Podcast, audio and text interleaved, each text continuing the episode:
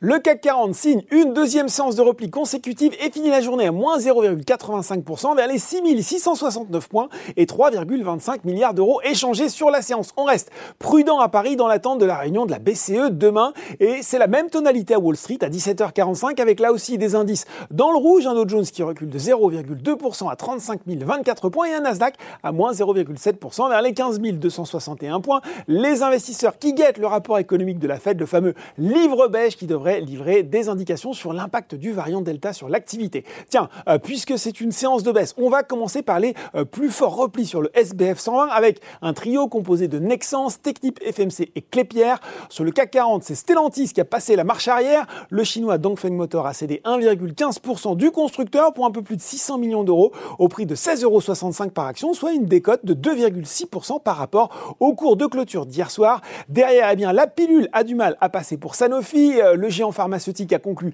un accord pour l'acquisition de la biotech américaine Cadmon, spécialisée euh, dans la transplantation, le tout pour 1,9 milliard de dollars, acquisition qu'il va financer avec sa trésorerie disponible.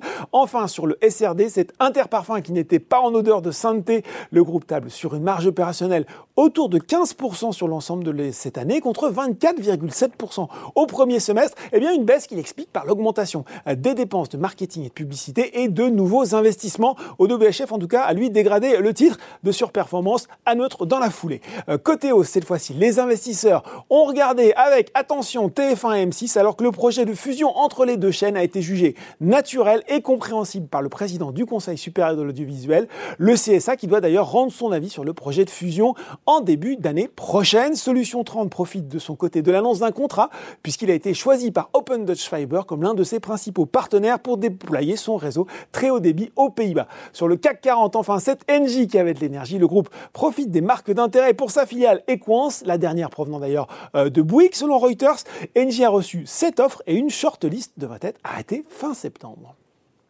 Voilà, c'est tout pour ce soir. N'oubliez pas tout le reste de l'actu éco et finance et sur Boursorama.